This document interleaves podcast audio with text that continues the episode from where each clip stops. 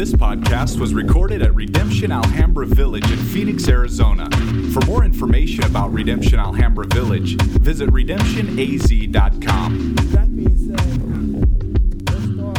Let me tell you how this is going to go because I obviously can't read through all of chapter 3 and all of chapter 4. So, what today will look like is is, is imagine we're on a plane and, and, and, we're, and we're flying over, right? Um, but what we're gonna do is we're gonna, at, at very um, specific moments, we're gonna zoom in. So I'll just narrate the story and just, and, and, just talk the story, but we'll, we'll zoom in every now and again and, and, and look at what the Lord is saying to us at this particular section and that particular section as, as he, he speaks to our, our hearts, right? So before we dive in, what I want to do is ask you all to stand and we'll just read the end, chapter 4, verses 27 to 31. This is how it, it closes off. I, I won't touch base with this later on. We'll read it now and then we'll cover everything else and, and back up. So that's chapter 4, verses 27 to 31. The Lord said to Aaron, Go into the wilderness to meet Moses. So he went and he met him at the mountain of God and kissed him. And Moses told Aaron all the words of the Lord with which he had sent him to speak, and all the signs that he had commanded him to do. Then Moses and Aaron went and gathered together all the elders of the people of Israel. Aaron spoke all the words that the Lord had spoken to Moses and did the signs in the sight of the people. And the people believed. And when they heard that the Lord has visited the people of Israel and that he had seen their affliction, they bowed their heads and worshiped. Father, you're so good, and we thank you for your word. We pray that you'll plant your word deep into our hearts, Lord, that you'll allow it to bear fruit and that we will see how you will call us to live into it even today. In Jesus' name, amen. You may be seated. So let me, let me walk us through this. Last week, uh, Pastor Aaron walked us through chapter 2. And as we close out of chapter 2, there, there, there are three things I want to draw to our, our attention that'll take us into, into chapter 3. Um, one thing that you, you saw at the closing of chapter 2 is that the king of Egypt had died. This is the moment where a lot of our theologies get mixed up because we base it off of cartoons and movies, right? Moses doesn't go back and confront his long lost brother from, from back in Egypt because that guy died. The person that Moses goes back and, and confronts is a totally different king. It's been a long while since he's, he's been there. It's been like over 40 years. And Moses goes and confronts a totally different king. The king of Egypt has died. But even though the king of Egypt has died, the people of Israel was still in bondage.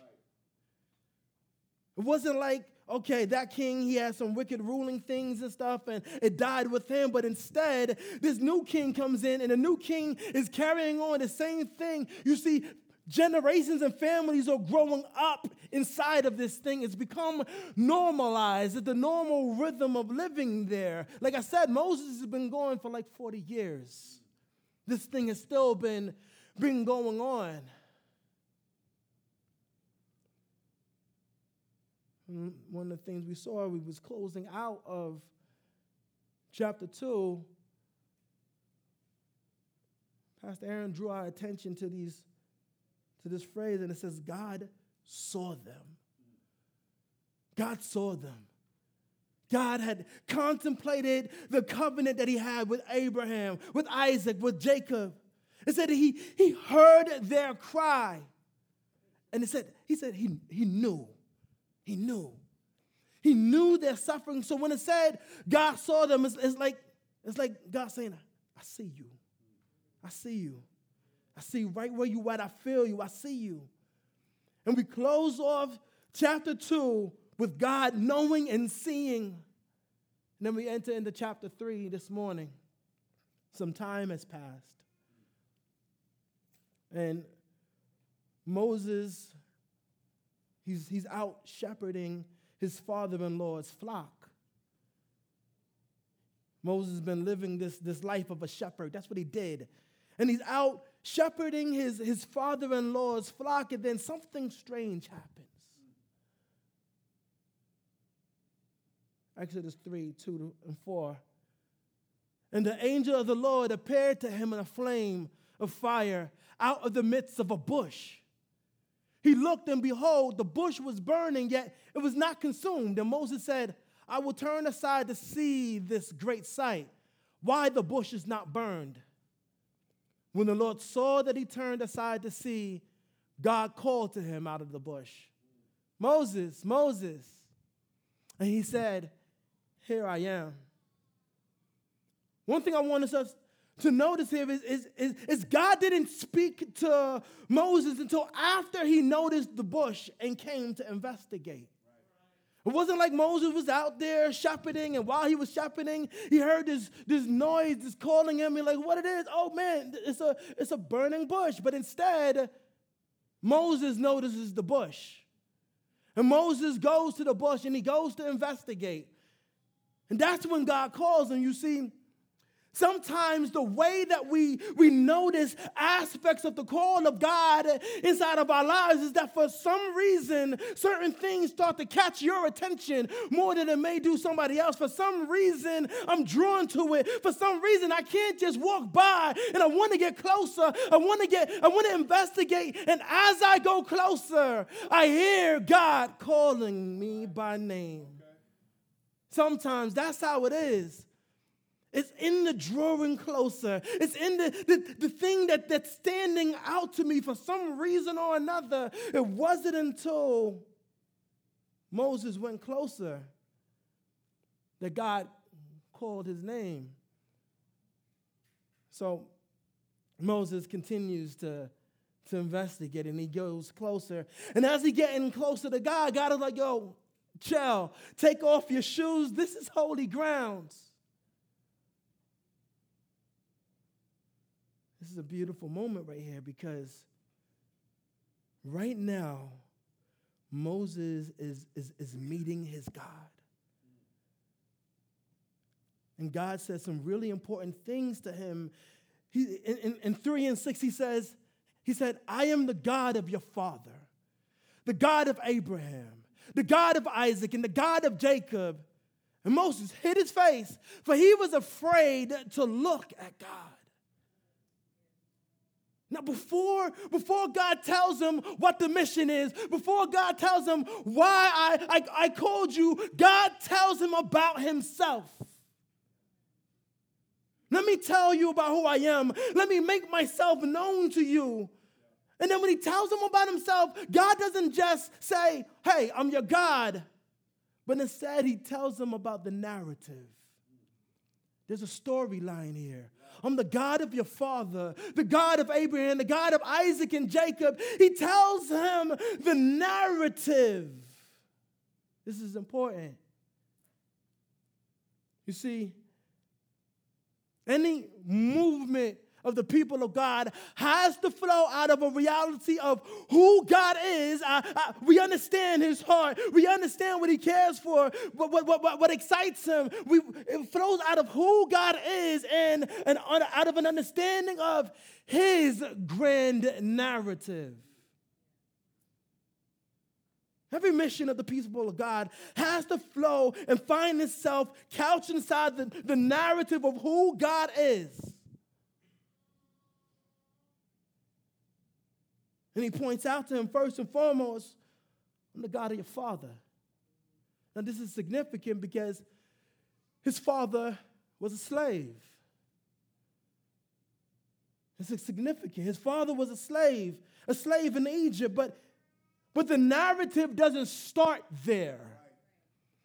That's why it's important. The narrative doesn't start in the oppression. The narrative doesn't start in the pain. That's not where the narrative starts at. So he continues to talk to him.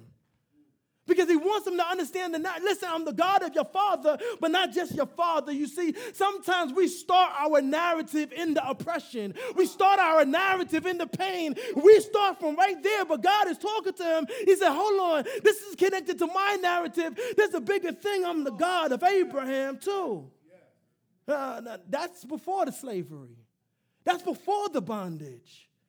And he wanted to connect him to a narrative that was bigger than when he found himself at. This is important for us to catch here. Because we would rather build everything from the point of our existence. I wake up into this, and this is where I start my story at. But God is like, the story is bigger than that. Yes. Let me connect you to my story. You find your story couched in mine's. You see, we, we need God to make himself known to us so that we understand the depth of the mission. Because if we don't understand the depth of the mission, how we will fight for things, how we will walk into things will be surface level and shallow because we don't understand the depths of the reality. So God connects them to the narrative. And then in verses 7 through 9, he continues to give context to the narrative. He tells them, I've, I've, I've seen their pain, I've, I've, I've heard their cries, I know their suffering. And he says, I, I, I, I've come to deliver you from bondage and oppression in Egypt. God is always delivering us from, but it's always a to. I come to deliver you from bondage and oppression in Egypt to a land that, that, that he's already been using other people to prep for in advance. That he's already been, been storing up for in advance. You see, even when they didn't know if God was listening to them, even when they didn't know if God was hearing them, he was already preparing a place. Oh, they've been at this for years. They've been at this for a while, crying, not knowing what's going on. Why is God so silent? But God is preparing something. You see, sometimes we think God's silence is a sign that He's not even moving. But the thing is, God can move in silence.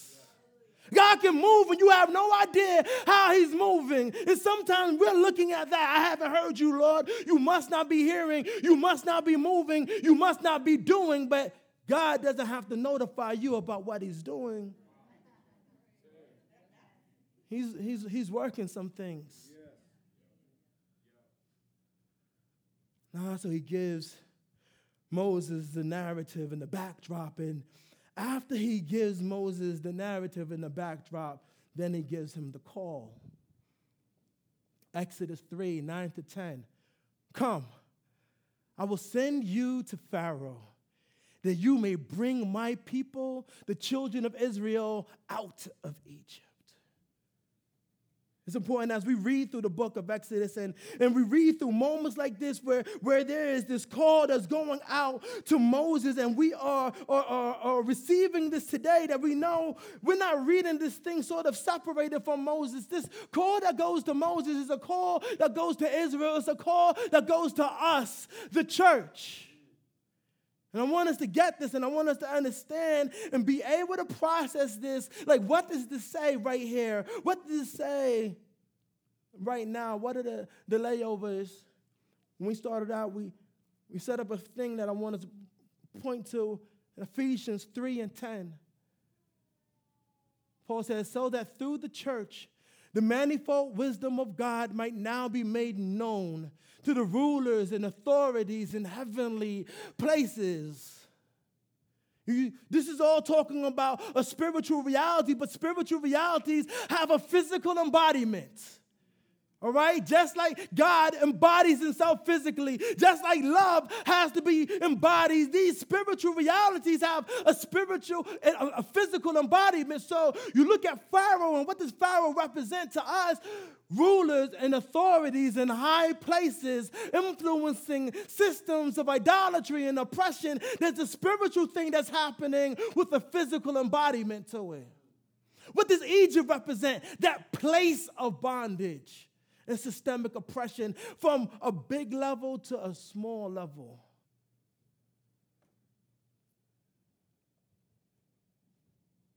And Moses is hearing this, and to Moses, Egypt seems like an overwhelming beast. What, what, what you just called me to do? Egypt, you know how many people they got, right? You know the army. Me? You see, automatically Moses' attention is drawn to how finite he actually really is because this situation is, is bigger than him. It, it, it's, it's beyond who he is. It, automatically, he's drawn into this place of, of, of, thinking about his own mortality, his own finite reality. And, and he turns around and he said, Who am I? Who am I? Who am I that, that the Pharaoh, this, this great ruler, the one with, with the most authority in the land, would even listen to me? Who am I? Who am I that I could lead your people out of the oppression of this great system of idolatry embodied in Egypt? Who am I? This is what Moses asked God, Who am I? God responds to him. When Moses says, well, well, Who am I? Who am I that I can do this? God says this but I will be with you. And this shall be the sign for you that I have sent you. I will be with you, and this shall be the sign of you. My presence with you is a sign for you and everybody else that I have sent you.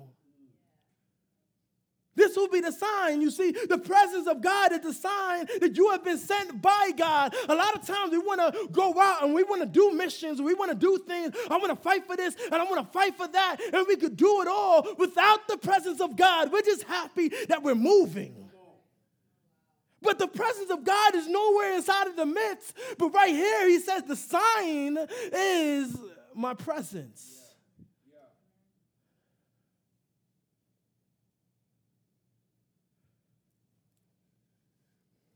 And I wish at this moment I could, I could say that Moses is like, oh, that makes sense. But he's still, he's still, he's still wrestling with this, this, this thing of who am I? Who am I? You want me to go to Pharaoh and you want me to go to the to, to all the Israel. I haven't seen the Israelites for a while. I've been gone like 40 years. And you want me to come back all of a sudden, like, yo, thus says the Lord? And he's wrestling with this, who am I? And he's wrestling with this, who am I? And how can I equip things? And what can I do? Finally, he asked, well, what did they ask me? What's your name? Why did they ask me, what's your name? What do I say? He's still wrestling with who am I? He's still trying to make sense of everything. And when God responds, what God does he, he flips Moses' question with, Who am I? And God decides to tell him that I am who? You see, when Moses says, Who am I? it's reflecting the finite nature of who he is. But then God says, I am the who you should be considering here. And it reflects the infinite reality of who he is. Yeah. I am the who you should be thinking about here. I am who. I am who. That's what makes the difference inside of the story. Me. I know you're asking me, who are you? And you're trying to figure things out, but I am the who. God is the one that makes the difference in all of our missional exploits, all the things that we're doing. He is the one that makes the difference. So he's like, let me tell you, I am the who. And we see Pharaoh and a system relying on the power of this age versus a God calling his people to rely on him yeah. as their power. Yeah. He chooses that I am the whole. You see, last week Pastor Aaron was preaching through, through Pastor 2, to, through, through chapter 2. And, and you see this moment where Moses is seeking to do the right thing. It's wrong for what's happening to the Israelites, and Moses wants to do the right thing. And in his want to do the right thing, he, he, he doesn't know who the I am is. So, what he's doing is relying on the power of this age. He kills a man, and it makes it hard for his own people to trust him.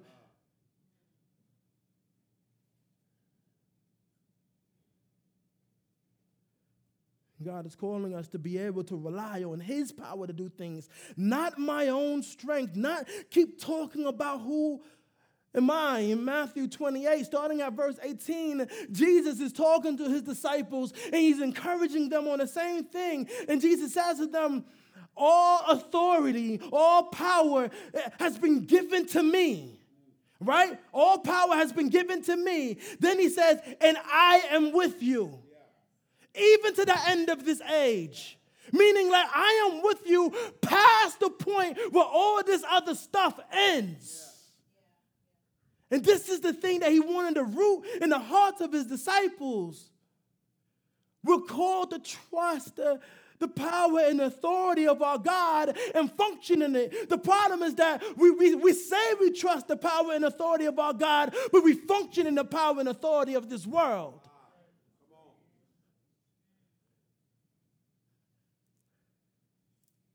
And God says, I am who I am. Basically saying, I am the God of the past, the present, and the future. I, I, there's this eternalness about me. I just exist. I am. I'm trying to get you to understand this. I am. I am. I am. I just am. I am that I am. And, and then he says, now, not all translations will catch this. The NLT does. He says, Let me tell you my name. He tells him his name is Yahweh. Now, this is a little bit different because his forefathers didn't know him by name. He just knew him by title, the, the Almighty God. But, but, but you know me as Yahweh. He's like, I know your name. I called you by name. I know your name. And now you know mine because he is a relational God. It's important that we have this relationship. And after he does this, he sends him away to go talk to the elders.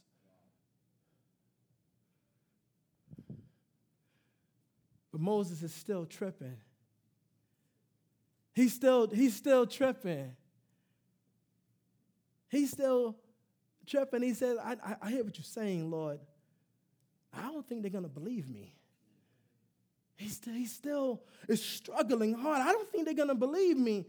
So when he tells God, listen, I don't think they're going to believe me. I don't think they're going to receive me. God just asks him a question. He says, What's in your hand?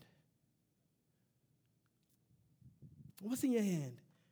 And God like, Moses like, well, I was I was shepherding the flock when all this happened. I got my staff. God like throw it on the ground. He throws it on the ground and it turns into a snake, and Moses jets. Moses like, yikes, and he jets. And God is like, no, no, no, no, no, listen. Grab the snake by the tail, and he grabs the snake by the tail, just as God tells him to, and it turns back into a staff, and he's like, show them this. You see, it's important that we understand the purpose of the signs. He's given Moses these signs, right? And, and, and, and, and, and this sign and all the other signs that he does are to show that God's presence is with them. That's the purpose of the sign. The purpose of the sign is to show that God is with him. But Moses is still feeling inadequate. Moses is feeling inadequate, and God is showing Moses that his presence is enough. My presence is enough. I don't need you to go get something else. I don't need you to be more this and more that. I've called you, I've sent you. I can use whatever you have. What's in your hand? And he uses this simple shepherding tool to show off his presence. You see, the people of God have to remember our biggest asset is that God is with us. That's our biggest asset. We keep going to all of these other things, but our biggest asset is that God is with us. In a world that would rather us focus on how inadequate we are than how adequate He is. I don't have enough. I don't have enough power. I don't have enough influence. I don't have enough resources. I don't have enough education. I don't have enough time. Do you not know that, that, that I'm an introvert? What are you missing it, God? They'll never receive me. But God is like, but I'm with you. What's in your hand? You see, God turns the staff into a snake. Yeah, Moses runs, right? But it's not that, you see, shepherds are familiar with snakes. They have to use their staff to, to make snakes run away, but, but his staff just turned into a snake.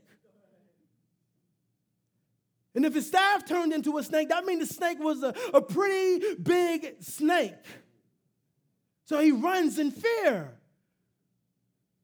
When he runs in fear, freaked out about what just happened, and God tells him to do something really, really odd grab the snake by the tail. Now, any shepherd would know that that's not smart. You don't grab the snake by the tail because it'll curl around and bite you. But God tells him to grab the snake by the tail regardless of how dangerous it seems. And despite his fear and going against logical sense, Moses did what the Lord said. He grabbed the snake by the tail and it turned back into a staff. There's a lot of symbolism here for Moses and for us. You see, during those times, the Egyptian spitting cobra was the snake that they used um, as a symbol of authority, right? In ancient Egypt, if a pharaoh had to have that symbol to legitimize his rule, so it meant something, right? And many people believe that this is the very snake Moses' staff turned into. So the staff turns into this snake that represented the power and authority of Pharaoh in the culture of Egypt. And the fear that Moses had for Pharaoh in Egypt is captured in his fear for the snake that was represented in the staff. And God calls him to trust him and follow in the midst of fear and concern. Trust me. And God is calling us as believers to, to trust and follow Him, not giving in to the pressures of this culture and everything else that tells you to fear. What's the point? God is teaching us, along with Moses, to trust Him in the face of fear, even if it doesn't make sense. Moses, trust me.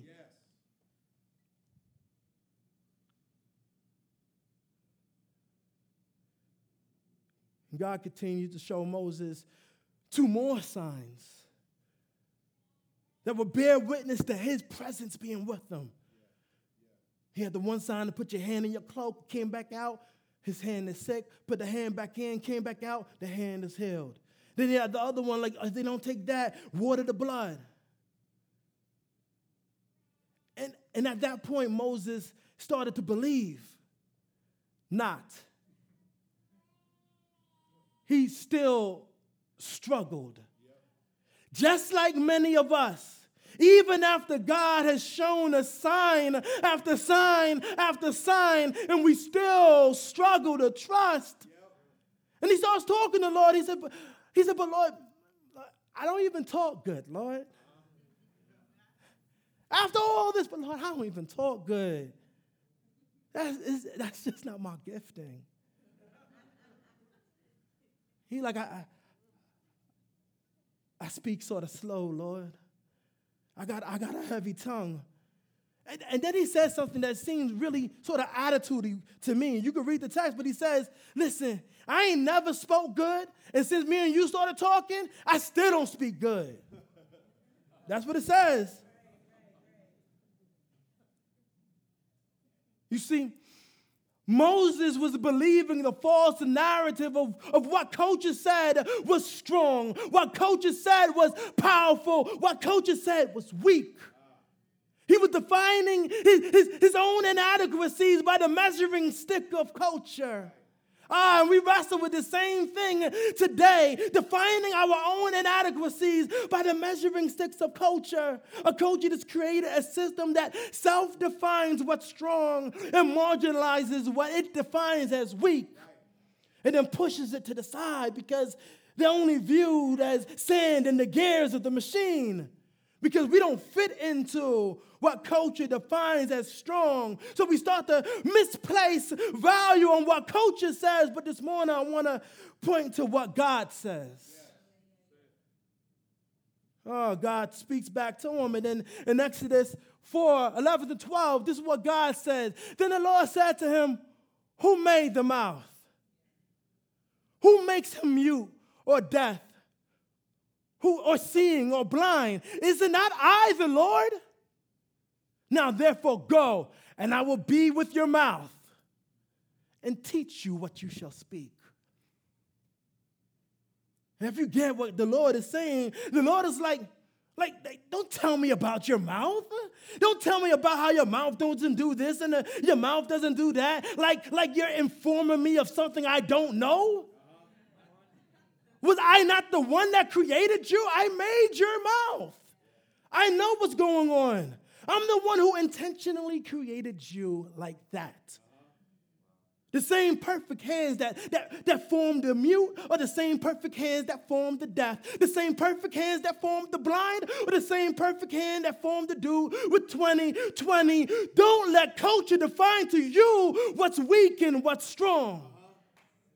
Hallelujah. You see, the Lord keeps putting our attention to Him, but we keep turning our eyes back on ourselves. Over and over and over again.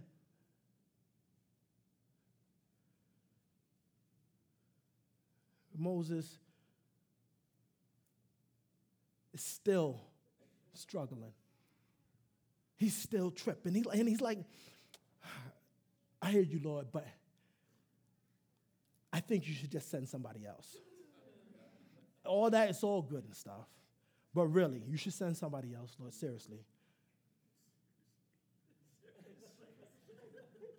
Surely you haven't thought everything through. Ah, the, in, the, in the scripture, the Lord is like, the Lord starts to get heated. Like, Lord, like, dude, seriously. Then finally, Lord, like, listen, listen, I'm going to team you up with Aaron. He speaks good, okay? I'm gonna team you up with Aaron. Now head back to Egypt. And the Lord says, He says something that's important. He says, when you get to Egypt, do everything that I showed you to do, all right? Do everything I showed you to do. Nothing's gonna work though. Nothing's gonna work. All right, but do it all. But tell Pharaoh this. Tell Pharaoh this. Then you shall say to Pharaoh, Thus says the Lord, Israel is my firstborn son. And I say to you, Let my son go, that he may serve me. If you refuse to let him go, behold, I will kill your firstborn son. You see, the reason why God keeps talking to Moses about, about the narrative, about the timeline, is because Israel's family tree, you see, God is constantly going back. I'm the God of Abraham, Isaac, and Jacob. And now he's like, listen, Israel's my son. That's, that's, that's my son right there. It's, it's because Israel's family tree, it, it went back to Abraham, right? Now, Abraham's wife couldn't physically bear children. She was barren. And as a matter of fact, at this point, she was way past the natural age to even get pregnant. And God is giving this promise to them that you're going to have a kid. And then God Himself personally and miraculously causes her to have her first and only child. And then she names that child Isaac. Now, Isaac will later have a son called Jacob, whom God will personally rename Israel, whose descendants became known as the children of Israel. So God is saying when you go and you talk to, to, to, to, Pharaoh, tell Pharaoh that it's personal. This is family business here. It's personal. The reason, and the reason why he doesn't just say son, but it said firstborn son, because even there, God already knows I'm gonna adopt more people into the family. Hallelujah. So he's just like, yo, tell him my firstborn son, that's my, let him go, or I'm gonna get, uh, get at your firstborn son. And God is going to adopt more children in, and that family will become known as the church. And as we get ready for communion, what I want to say is that He is still taking it personal today. He's still saying, That's the fam there. He's still going to back. He's still saying, That's the fam.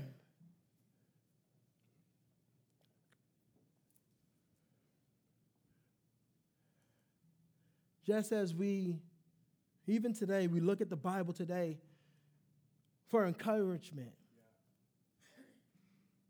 so did the saints of old. So did saints in the Old Testament. Even saints in the Old Testament had scripture that they would look at that would encourage them. Later on, there would be this, this man by the name of David, right? Y'all know David. He wrote most of the Psalms. But what many of us don't know was David was reading these same passages that we was reading today. And he was finding encouragement inside of it. As he was going into the things that God would, would, would have him to go through. And as he's going through some of the, the darkest time, he would read these same texts and it would inspire him to, to, to, to write what became known as the Psalms. And he would, he would write parts of the text down and stuff, and he would have the choir leaders sing the word of God. Let's think about this, this scene in chapter 4 when, when Moses decides to, to, to go and do the thing that God has told him um, to do. It's in 4 and 20. And it says, So Moses took his wife and his sons and had them ride on a donkey and went back to the land of Egypt. And Moses took the staff of God in his hand. Uh, David was reading passages just like this, thinking about where the Lord was, was leading him and, and, and, and thinking about where his life was at. And he would turn around and he would write things like Psalms 23 when he says, Yea, though I walk through the valley of the shadow of death, I will fear no evil for thou art with me. Thy rod and thy staff, they comfort me. David is meditating on these type of things that is going down. He said, Yea, though I walk through the valley of the shadow of death, I will fear no evil. He's contemplating Moses' call to go to Egypt. He says, Thou art with me. And he's contemplating God's constant reminder to Moses that I will be with you. And he said, Thy rod and thy staff, they comfort me. And he's thinking about the same rod that God would use to testify of his presence, just to say, Listen, I find comfort in the presence of the Lord. Let that give me peace. Hallelujah. This is where we find our comfort at today. This is where we find our comfort at this morning. And we learn about our, our, our God, Jesus. Emmanuel, that's what they called him. God with us. As we prep for communion this morning, I think about how Moses had this staff as a reminder of his presence. And we come together every single Sunday and we break bread and, and we eat of the, the body and we drink of the blood, reminding us of who is not just with us, but in us. He's not just present all around, He's literally living inside of us. Today, as we, we go to this table, two things I want to I wanna call. First and foremost, Probably you're, you're inside here and you're realizing I've been living like an outsider to the family. And you're feeling God calling to be a part of the family. We would love to pray for you. Or probably for the first time, things are making sense and you just want to be in the family. We just want to welcome you in. Or probably you're that guy, that girl and no matter how many times God shows you the signs that He is with you, you keep missing it. And you keep looking at you, and God is calling you over and over and over again look at me. I am the who that's important in the story. These are the things I'm going to ask you to contemplate and reflect on as we break bread together. Chapter 4 again closes out with Moses and Aaron talking to the elders of Israel, showing them the signs that God was with them. The elders receiving them and worshiping God. This morning, I'm praying that we would do the same thing. See the signs that God is with us, that we will receive and that we will worship God. The tables are open. Let's pray and worship together.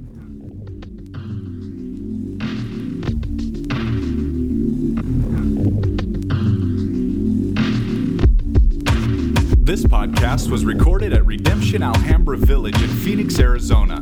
For more information about Redemption Alhambra Village, visit redemptionaz.com.